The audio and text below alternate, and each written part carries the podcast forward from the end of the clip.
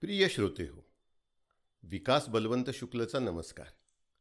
आपण ऐकत आहोत श्रीयुत राजेश खवले यांनी लिहिलेलं आनंदी रहा यश मिळवा हे पुस्तक. आज ऐकूया त्यातलं प्रकरण सातवं शीर्षक आहे संवाद कला शिका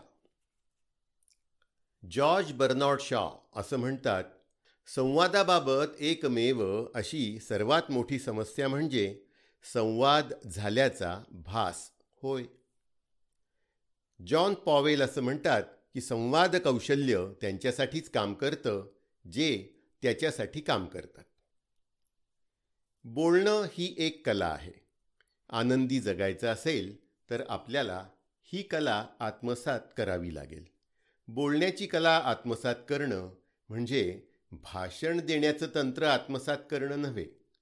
तो एक स्वतंत्र विषय आहे. बोलल्यामुळे होणारं नुकसान हे न बोलल्यामुळे होणाऱ्या नुकसानापेक्षा अधिक असतं. त्यामुळे कधी बोलावं काय बोलावं कोणाशी काय बोलावं याचं तंत्र आपल्याला अवगत करून घेणं उपयुक्त ठरतं. सुसंवादाचं तंत्र आत्मसात करतो त्याचं आयुष्य आनंदमय होऊन जातं. अनाथांच्या नाथ असलेल्या सिंधुताई सपकाळ या वर्ध्याच्या. मी वर्ध्याला निवासी उपजिल्हाधिकारी असताना बऱ्याचदा त्यांच्याशी माझी भेट झाली. त्यांच्या सासरी माहेरी त्यांच्यासोबत मी जाऊन आलो आहे त्यांची जीवनकथा खुद्द त्यांच्या तोंडून ऐकण्याचं भाग्य मला लाभलं आहे. घरातून त्यांना काढून देण्यात आलं होतं. रेल्वेमध्ये भीक मागण्याची पाळी त्यांच्यावर आली होती. परंतु त्यांच्याजवळ गोड गळा होता गाणं म्हणून त्यांनी भीक मागितली. बोलण्याची कला होती. त्यांनी ठरवलं आपण अनाथांचं नाथ व्हायचं. परंतु या अनाथ मुलांचं पोट भरायचं कसं? त्यावरचा उपाय म्हणून त्यांनी भाषणं द्यायला सुरुवात केली. लोक त्यांना मदत देऊ लागले. त्यांच्या महान कार्याची ओळख हळूहळू होऊ लागली. हळूहळू मदतीचा ओघ वाढू लागला. सिंधुताई अभिमानाने मला सांगत होत्या की राजू भाषण दिलं की राशन मिळतं. ज्याच्या अंगी बोलण्याची कला आहे त्याला आयुष्यात कधीही कमी काही पडत नाही. आपलं बोलणं मधुर हवं. आपलं बोलणं जर मधुर असेल तर आपल्याला आयुष्यात अपयश कधीही येणार नाही. कशाचीही उणीव भासणार नाही. ढम वाजणारा ढोल बडवला जातो परंतु मधुर स्वर देणारी बासरी मात्र ओठाजवळच धरली जाते. आपण बोलण्यातलं माधुर्य आत्मसात केलं पाहिजे. एकदा एक भिकारी भीक मागायला आला. त्याने एका बाईच्या घराचं दार ठोठावलं. ती बाई घराबाहेर आली. घरात ती एकटीच असावी. भिकारी तिला भीक मागू लागला. तेव्हा ती बाई म्हणाली अरे एवढा धडधाकट दिसतोस. कामधंदा का नाही करत? हां? भीक मागताना लाज नाही वाटत का तुला? तो भिकारी अत्यंत शांतपणे तिला म्हणाला बाई तुम्ही किती सुंदर आहात. तुम्हाला कुठल्या तरी चित्रपटात काम मिळायला हवं होतं. परंतु तुम्ही तर या घरात गृहिणी म्हणून काम करताय. राब राब राबताय. आजच्या युगात लायकीनुसार काम कुठे मिळतं? मी शिकलेला आहे. धडधाकट आहे. पण मला माझ्या लायकीचं काम मिळत नाही. म्हणून माझ्यावर भीक मागण्याची पाळी आली आहे. त्या भिकाऱ्याने त्या बाईची चित्रपटातल्या नायिकेसोबत तुलना केली. ती त्या स्त्रीला आवडली. आणि तिने त्या भिकाऱ्याला भरपूर धान्य दान म्हणून दिलं. शब्दांमध्ये साखरेची गोडी असते. गरज असते ती फक्त शोधण्याची आणि योग्य जागी वापरण्याची. एकदा एका झाडावर कावळा बसला होता. या कावळ्याला कुठेतरी मांसाचा एक तुकडा मिळाला होता आणि तो तुकडा चोचीत धरून झाडाच्या फांदीवर तो कावळा विराजमान झाला होता. तेवढ्यात तिथे एक कोल्हा आला. कोल्ह्याला तो मांसाचा तुकडा हवा होता. कोल्ह्याने कावळ्याची स्तुती करायला सुरुवात केली. कोल्हा कावळ्याला म्हणाला अरे कावळे दादा तू किती सुंदर गाणं म्हणतोस. खूप दिवस झाले मी तुझा मधुर आवाज ऐकला नाही. मला तुझं गाणं ऐकायला मिळेल तर माझे कान तृप्त होतील. आपला आवाज इतका गोड आहे याचा अचानक कावळ्याला साक्षात्कार झाला. आपल्या मधुर आवाजाने त्या कोल्ह्याचे कान तृप्त करण्यासाठी त्याने गाणं गाण्यासाठी म्हणून तोंड उघडलं. आणि त्याने तोंड उघडताच त्याच्या तोंडातला तो मांसाचा तुकडा जमिनीवर पडला. तो तुकडा कोल्ह्याने लगेच तोंडात घेतला आणि तिथून पळ काढला. बोलण्याची कला ज्याने आत्मसात केली त्याची यश आणि आनंद कधीही पाठ सोडत नाही. मोठमोठे राजकारणी हे उत्तम वक्ते असतात आणि म्हणूनच त्यांना त्यांच्या क्षेत्रामध्ये यश प्राप्त झालेलं असतं. उत्तम बोलणारी व्यक्ती मागे पडली आहे असं आपल्याला क्वचितच दिसतं. कवी श्रीयुत सुधाकर गायधनी यांनी फार छान म्हटलं आहे चिंध्या पांघरून सोनं विकायला बसलो तर गिराहीक फिरकता फिरकेना चिंध्या पांघरून सोनं विकायला बसलो तर गिराहीक फिरकता फिरकेना आणि सोनं पांघरून चिंध्या विकायला बसलो तर गर्दी पेलवता पेलवेना गर्दी पेलवता पेलवेना मित्रांनो सोनं पांघरणं हे रूपक आहे. आमची जीभ सोनेरी असेल तर आम्ही चिंध्यासुद्धा विकू शकतो. उत्तम विक्रेत्याकडे वाकचातुर्य असावंच लागतं. वाकचातुर्याच्या बळावर व्यक्ती मोठमोठ्या संकटांवर मात करू शकते. मुघल बादशहाने एकदा जयपूरवर आक्रमण केलं. जयपूरच्या राजाने निकराने लढा दिला. मोगल बादशहाचं सामर्थ्य फार मोठं होतं. त्यामुळे जयपूरचा राजाचा बादशहा पुढे टिकाव लागला नाही. जयपूरचा राजा मारला गेला. त्यावेळी राजाचा मुलगा मानसिंग हा फक्त बारा वर्षांचा होता. त्याला अटक करण्यात आली आणि दिल्लीला नेण्यात आलं. दिल्लीला बादशहासमोर मानसिंगाला उभं करण्यात आलं. त्याचे दोन्ही हात बादशहाने घट्ट पकडले आणि विचारलं सांग तुला कुठली शिक्षा देण्यात यावी? त्यावर बोलण्याची कला अवगत असलेल्या मानसिंगने बादशहाला म्हटलं हिंदू लोकांमध्ये पती विवाहाच्या वेळी पत्नीचा हात धरून पुढे चालू लागतो आणि तिचं जन्मभर रक्षण करतो. तुम्ही आता माझे दोन्ही हात धरलेले आहेत त्यामुळे मला आता कोणतीही काळजी नाही. राजकुमाराचं ते उत्तर ऐकून मुघल बादशहा एकदम खुश झाला आणि त्याने मानसिंगाचा राज्याभिषेक घडवून आणला. पुढे हाच मानसिंग इतिहासामध्ये सवाई मानसिंग झाला. पर्ल बक असं म्हणतात की संवादाच्या परिपूर्णतेसाठी त्यामध्ये आत्मप्रकटीकरण ओतावं लागतं. एकदा एका तरुणाने खूप तपश्चर्या केली. तो खूप दरिद्री होता. आपलं काहीतरी कल्याण साधावं अशी त्याची इच्छा होती. त्याने खूप काळ तपश्चर्या केल्यानंतर लक्ष्मी माता आणि शनिदेव त्याच्यावर प्रसन्न झाले. देव त्याच्यासमोर उभे ठाकले आणि त्याला म्हणाले बाळा डोळे उघड. आम्ही तुझ्यावर प्रसन्न झालो आहोत. त्या तरुणाने लक्ष्मी माता आणि शनिदेव यांना नमस्कार केला. तेव्हा शनिदेव आणि लक्ष्मीमाता यांच्या मनात विचार आला की या तरुणाची थोडी गंमत करूया. त्या दोघांनी त्याला विचारलं तुला आम्हा दोघांपैकी कोण सुंदर दिसतं? हा प्रश्न फार गंभीर होता. उत्तर देण्यासाठी कठीण होता. कारण लक्ष्मी मातेला सुंदर म्हटलं तर शनिदेव कोपणार आणि त्यांचा तो कोप काही परवडणार नाही. शनिदेवाला सुंदर म्हटलं तर लक्ष्मी माता रुचणार आणि पूर्वीचंच दारिद्र्य त्याला भोगावं लागणार. त्या तरुणाने क्षणभर विचार केला. तो लक्ष्मी माता आणि शनिदेवाला म्हणाला तुम्ही थोडं दहा पावलं मागे चालत जा आणि पुन्हा पुढे चालत या. त्याप्रमाणे त्या दोन्ही देवतांनी केलं. तो तरुण म्हणाला की शनिदेव तुम्ही जाताना सुंदर दिसत होता आणि लक्ष्मी माते तुम्ही येताना सुंदर दिसत होत्या. दोन्ही देव त्या तरुणावर खुश झाले. बोलण्याच्या कलेच्या बळावर मोठमोठ्या संकटांवर मात करता येते.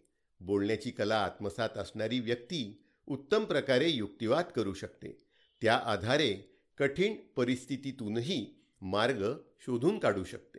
जी व्यक्ती स्वतःची मदत करू शकते पण सोबत इतरांचीही मदत करू शकते अशी व्यक्ती स्वतः आनंदित राहते आणि इतरांनाही आनंदित करते.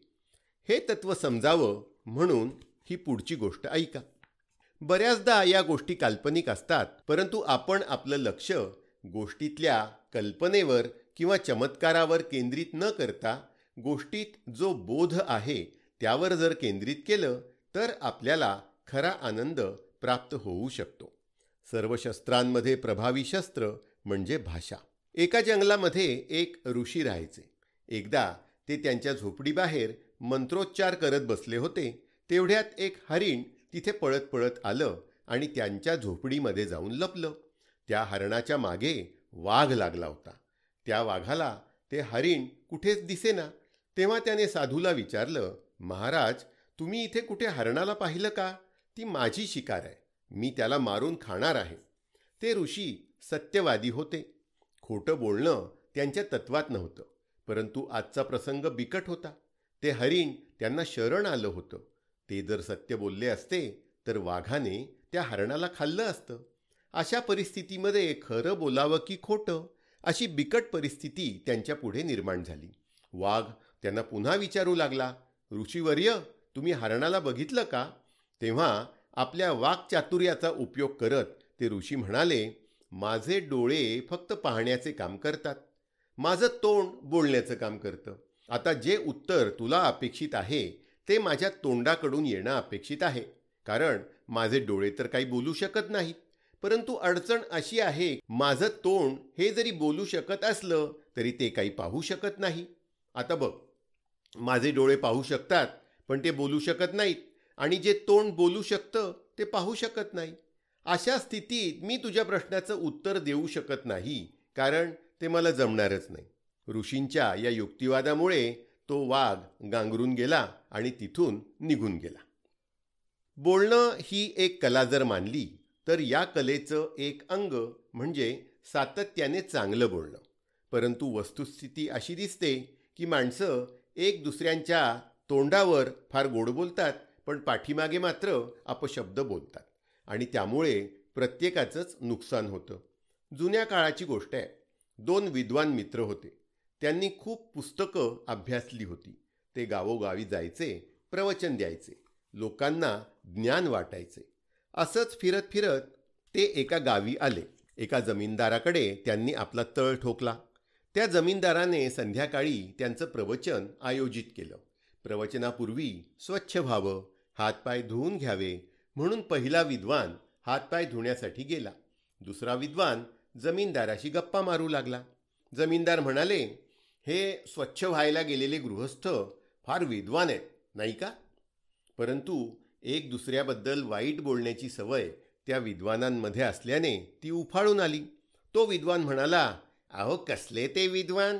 माझ्यासोबत फिरतात म्हणून लोक त्यांना विद्वान समजतात बस. खातात पितात गप्पा करतात. कसलाही अभ्यास करत नाहीत कसलंही वाचन करत नाही तो पक्का गाढव आहे गाढव थोड्या वेळाने तो पहिला विद्वान परत आला. आता त्याला गाढव म्हणणारा हा दुसरा विद्वान स्वच्छ व्हायला गेला. आता त्या पहिल्या विद्वानाशी जमीनदार साहेब गप्पा मारू लागले. जमीनदार त्यांना म्हणाले हे जे तुमचे मित्र आहेत ते फार विद्वान दिसतात. तेव्हा तो पहिला विद्वान म्हणाला अहो कसचा विद्वान? हा काहीच अध्ययन करत नाही. माझ्यासोबत फिरतो म्हणून त्याला लोक विद्वान समजतात. पक्का नंदी बैल आहे अगदी. आता संध्याकाळ झाली होती प्रवचनाला उशीर होणार होता. त्यामुळे प्रवचनापूर्वीच जेवण करून घ्यायचं ठरलं. त्या दोन्ही विद्वानांना पाटावर बसवण्यात आलं. त्यांच्या पुढे मखमलीने आच्छादलेली ताटं आणण्यात आली. त्या ताटांवरचं मखमली कापड दूर करण्यात आलं. तर त्या विद्वानांना काय दिसावं? त्यांना दिसून आलं की एका ताटामध्ये भुसा वाढलेला आहे तर दुसऱ्या ताटामध्ये कडब्याची कुट्टी वाढलेली आहे. दोन्ही विद्वान चिडून गेले. त्या जमीनदाराला म्हणाले ही काय थट्ट आहे? आम्ही काय प्राणी आहोत? तुम्ही आम्हाला भुसा आणि कडबा वाढलाय जेवणासाठी. तेव्हा मघाच्या प्रसंगाची आठवण करून देत जमीनदार म्हणाले अहो तुम्ही मघाशी एकमेकांच्या मागे एकमेकांना गाढव आणि बैल म्हटलेलं तुम्हाला आठवत असेलच. आता गाढव आणि बैल यांना भुसा आणि कडबा नाही खाऊ घालणार तर काय खाऊ घालायचा? हे ऐकून ते दोघंही विद्वान खजील झाले. अपशब्द बोलल्यामुळे त्यांच्यावर हा अपमान सहन करण्याची पाळी आली होती. एक दुसऱ्यांविषयी वाईट बोलण्याच्या सवयीमुळे त्यांच्या जीवनातला आनंद नाहीसा झाला होता. नौखालीच्या यात्रेमध्ये गांधीजींसोबत त्यांची नात होती. तिचं नाव मनू. या यात्रेवर असताना सुरावर्दी यांचं एक पत्र बापूंना आलं. ते पत्र सुरावर्दी यांनी जरा उर्मटपणानेच लिहिलं होतं. ते पत्र मनूने वाचलं आणि ती बापूंना म्हणाली बापू हा सुरावर्दी किती उर्मट आणि उद्धट आहे. त्यांची पत्रातली भाषा बघा किती उद्धट आहे. त्यांना खरमरीत उत्तर द्यायला हवं. मनूला वाटलं आपल्या या विधानावर बापू खुश होतील आणि ते सुरावर्दी यांना काहीतरी खरमरीत उत्तर पाठवतील. परंतु बापू मनूला म्हणाले सुरावर्दी हे एका राज्याचे मंत्री आहेत. तुझ्यापेक्षा ते वयाने मोठे आहेत. त्यांना तू आरेतुरे करणं बरोबर नाही. त्यांना आदरानेच संबोधलं पाहिजे. हे बघ म्हणू भाषेतली असभ्यता म्हणजे हिंसाच.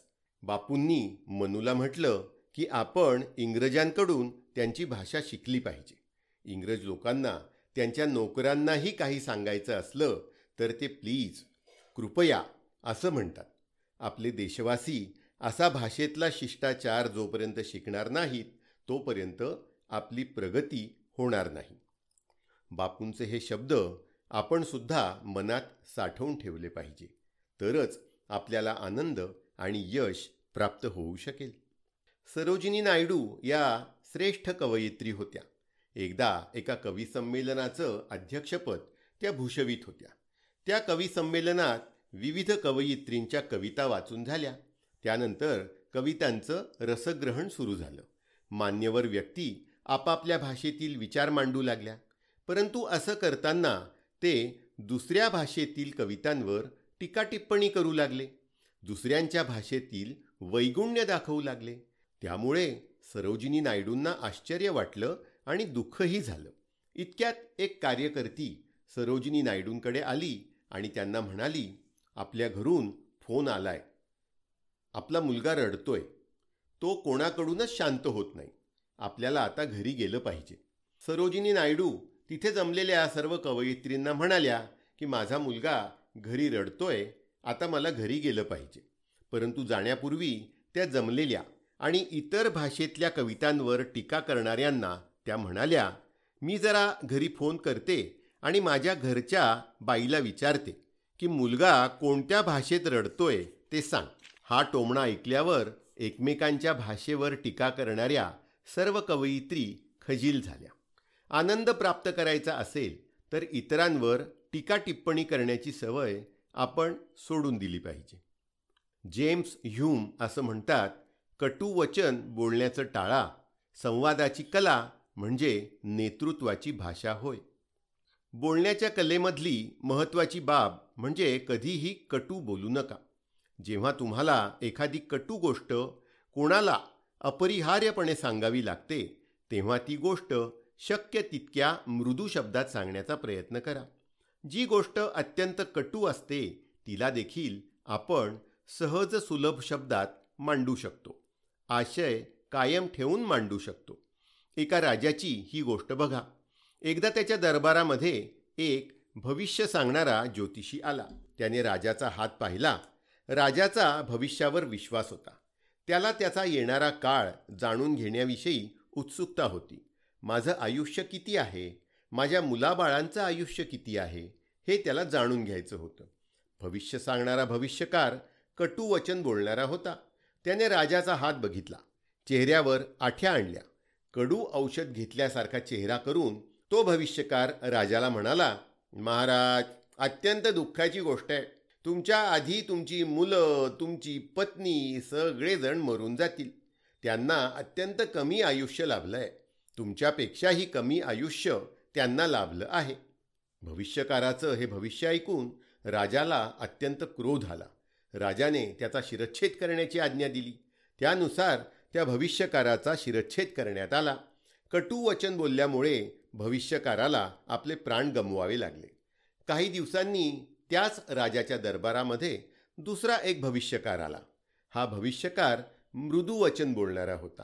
राजाने त्याला सुद्धा आपला हात दाखवला आणि आपण किती जगणार असं विचारलं. आपले नातलग किती जगणार याविषयी प्रश्न विचारला. भविष्यकाराने राजाचा हात बघितला. काय जाणायचं ते जाणलं. परंतु चेहऱ्यावर त्याने अत्यंत प्रसन्न भाव आणले आणि तो राजाला सांगू लागला महाराज तुम्ही अत्यंत भाग्यशाली आहात. तुम्हाला उदंड आयुष्य लाभलंय. तुमच्या सर्व नातलगांपेक्षा तुम्हाला जास्त आयुष्य लाभलेलं आहे. तुम्ही दीर्घायुषी आहात. खरं पाहिलं तर पहिल्या भविष्यकाराने आणि दुसऱ्या भविष्यकाराने. काही वेगळं सांगितलं नव्हतं. परंतु दुसऱ्या भविष्यकाराची सांगण्याची पद्धत मात्र वेगळी होती. त्याने सत्य दडवलं नव्हतं खरं तेच सांगितलं होतं. कारण राजाचे सर्व नातलग मेल्यावर राजा जर जगणार असेल तर राजा हा त्यांच्यापेक्षा दीर्घायुषी ठरणारच होता. त्या भविष्यकाराला राजाने अधिकाधिक धनधान्य भेट दिलं. मित्रांनो आयुष्यात यश साधायचं असेल आनंदी राहायचं असेल तर मधुर वचन बोलण्याची सवय आपण लावून घेतली पाहिजे. पीटर ड्रकर असं म्हणतात संवादामधली सर्वात महत्त्वपूर्ण बाब म्हणजे न बोललेलं सुद्धा ऐकणं. एका राज्याचा एक प्रधान अतिशय हुशार होता. एके दिवशी राजाला प्रश्न पडला मूर्ख कोणाला म्हणावं? राजाने प्रधानाला हा प्रश्न विचारला. तेव्हा प्रधानाने सांगितलं महाराज मूर्खांची तीन लक्षणं आहेत. पहिलं लक्षण म्हणजे दोन माणसं बोलत असताना तिसरा माणूस जेव्हा न बोलवता तिथे जातो आणि उभा राहतो अशा माणसाला मूर्ख समजावं. दुसरा प्रकार म्हणजे दोन माणसं बोलत असताना तिसरा माणूस तिथे जातो आणि परवानगी न घेता त्या दोघांच्या बोलण्यामध्ये व्यत्यय आणून स्वतःच बोलू लागतो. अशा माणसाला मूर्ख समजावं.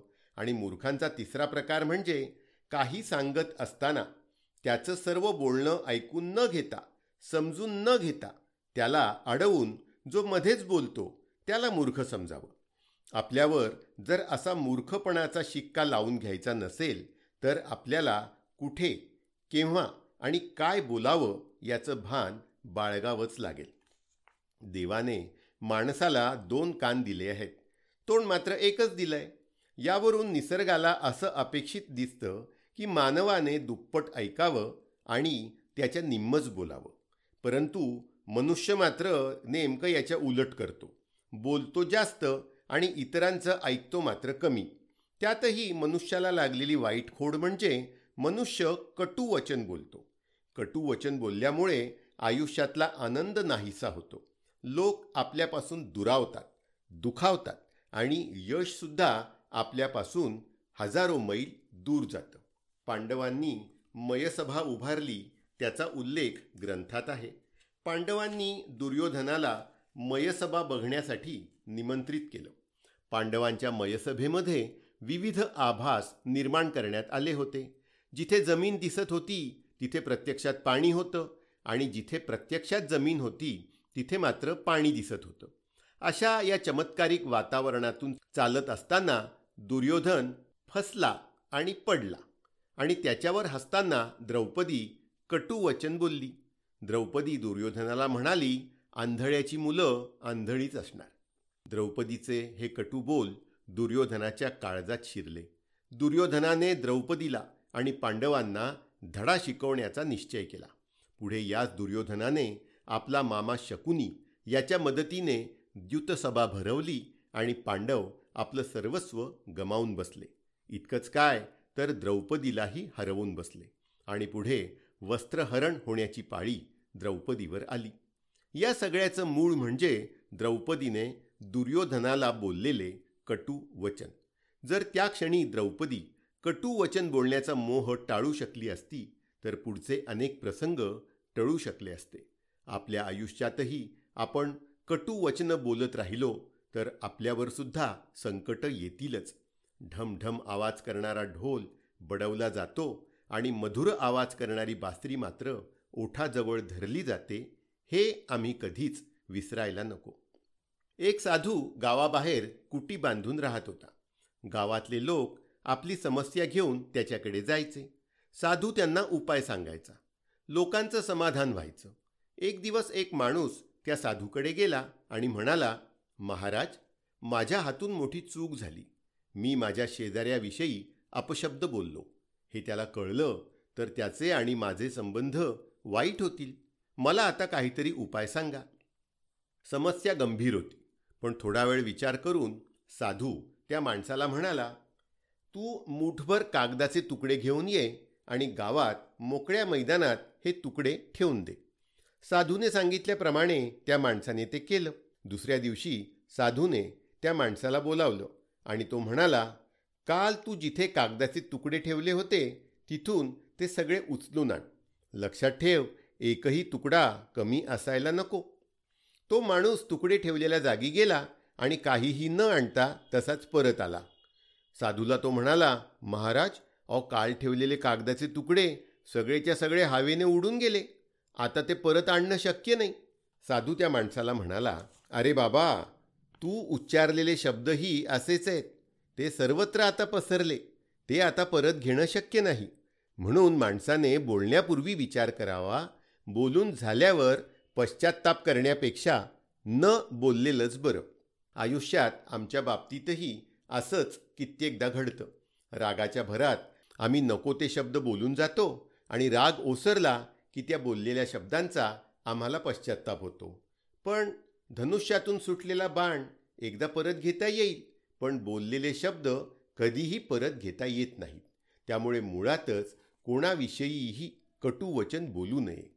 कटुवचन बोलल्याने संबंध बिघडतात आणि आनंदाचा नाश होतो.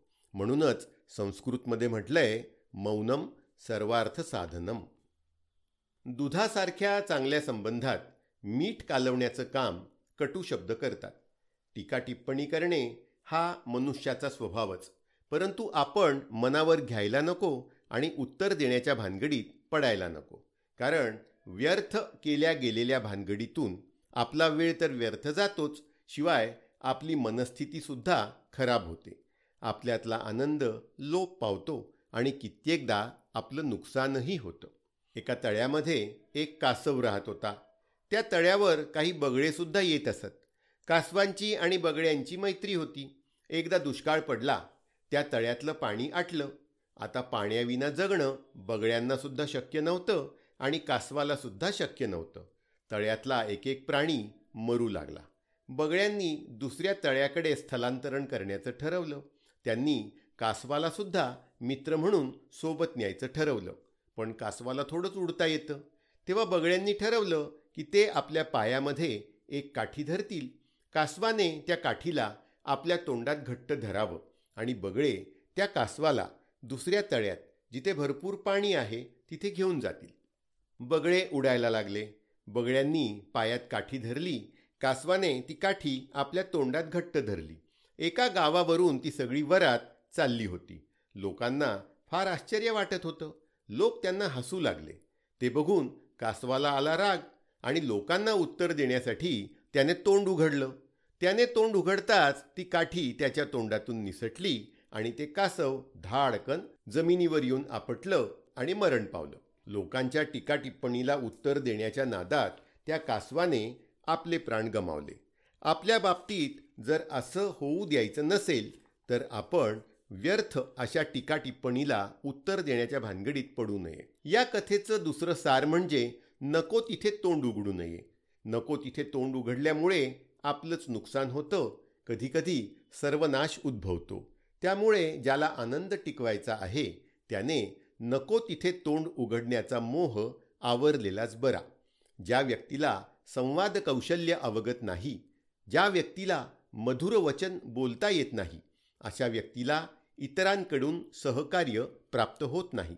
कारण कटू वचन बोलण्याच्या नादात अशी व्यक्ती इतरांना दुखावते. त्यामुळे त्याला सहकार्य कसं प्राप्त होणार? कटू वचन बोलणाऱ्या त्या व्यक्तीचं कुणी फारसं मित्र देखील होत नाही. त्यामुळे संकटकाळी अशा व्यक्तीच्या मदतीला कोणीही धावून येत नाही. इतरांचं सहकार्य प्राप्त न झाल्यामुळे कटुवचन बोलणाऱ्या व्यक्तीचं सातत्याने नुकसान होतं आणि तिला आनंदही कधीच मिळत नाही. एकदा एक वाटसरू रस्त्याने चालला होता. त्याला ज्या गावी जायचं होतं त्या गावचा रस्ता त्याला माहीत नव्हता. थोडं पुढे चालत गेल्यावर एक रस्त्याचा चौक आला आणि आता कुठे जावं असा प्रश्न त्या वाटसरूला पडला. तिथे त्याला एक गुराखी मुलगा दिसला. वाटसरू थोडा उद्धटच होता. त्याने त्या कुडकुडीत बारीकशा दिसणाऱ्या गुराखी मुलाला म्हटलं अरे ए बारक्या इकडे ये. हा रस्ता कुठे जातो? त्यावर त्या मुलाने मार्मिक उत्तर दिलं. तो म्हणाला दादा हा रस्ता कुठेच जात नाही. हा रस्ता तर इथेच राहतो. फक्त आपल्याला चालत जावं लागतं. त्या वाटसरूला मुलाने दिलेलं उत्तर मार्मिक आहे. त्या वाटसरूने मुलाला जर प्रेमाने विचारलं असतं तर कदाचित त्या वाटसरूला योग्य उत्तर मिळालं असतं. परंतु आपल्या उद्धट आणि उर्मट बोलण्यामुळे त्या वाटसरूने स्वतःचंच नुकसान करून घेतलं. वाटसरूला रस्त्याबाबत कोणीच माहिती दिली नाही आणि शेवटी तो चुकीच्याच रस्त्याने गेला. संवाद कौशल्य हे सार्वजनिक जीवनातच नाही तर कौटुंबिक जीवनातही तितकंच महत्त्वाचं ठरतं. ज्याला आपल्या कुटुंबात आनंद निर्माण करायचा असेल त्याने कुटुंबात सुसंवाद आणि सलोख्याचं वातावरण निर्माण केलं पाहिजे. पुढच्या गोष्टीवर थोडा वेळ चिंतन करा. एकदा नवरा बायकोमध्ये भांडण झालं. आणि त्यांनी आपसात आबोला धरला. नवरा व्यापारी होता त्यामुळे त्याला सारखा प्रवास करावा लागत असे. दुसऱ्या दिवशी सकाळी पाच वाजता त्याला उठायचं होतं. रेल्वे स्टेशनवर पोहोचायचं होतं. सकाळी सहा वाजता त्याची आगगाडी येणार होती. एरवी त्याची बायको त्याला उठवायची परंतु यावेळेस तिने अबोला धरला होता. शेवटी यावर उपाय म्हणून त्याने एक चिठ्ठी लिहिली आणि बायकोच्या हाती दिली. त्या चिठ्ठीत त्याने लिहिलं होतं उद्या सकाळी बरोबर पाच वाजता मला उठव. दुसऱ्या दिवशी तो उठला. बघतो तर काय सकाळचे सात वाजले होते. त्याची गाडी निघून गेली होती. आधीच नवरा बायकोत भांडण झालेलं आणि त्यावर आणखी हा प्रकार घडलेला. तो चिडून गेला आणि त्याने पत्नीला जाब विचारला. तेव्हा पत्नीने त्याच्या उशाजवळ ठेवलेली एक चिठ्ठी दाखवली. त्या चिठ्ठीवर लिहिलं होतं अहो महाशय सकाळचे पाच वाजले आहेत. उठा आता. आपल्या आयुष्यात जर असा विनोद घडू द्यायचा नसेल तर उत्तम संवाद कौशल्य आत्मसात करा. कुटुंबात सलोखा निर्माण करा. कटुवचन बोलू नका. सातत्याने प्रेमानेच बोला. प्रेमाच्या भूमीतच आनंदाचं बीज अंकुरतं. वृक्ष बनतं. त्याला यशाची फळं लागतात. मधुर वचन बोलून आपण स्वतः आनंदित व्हा आणि इतरांनाही आनंदित करा. आनंदी रहा यशस्वी व्हा.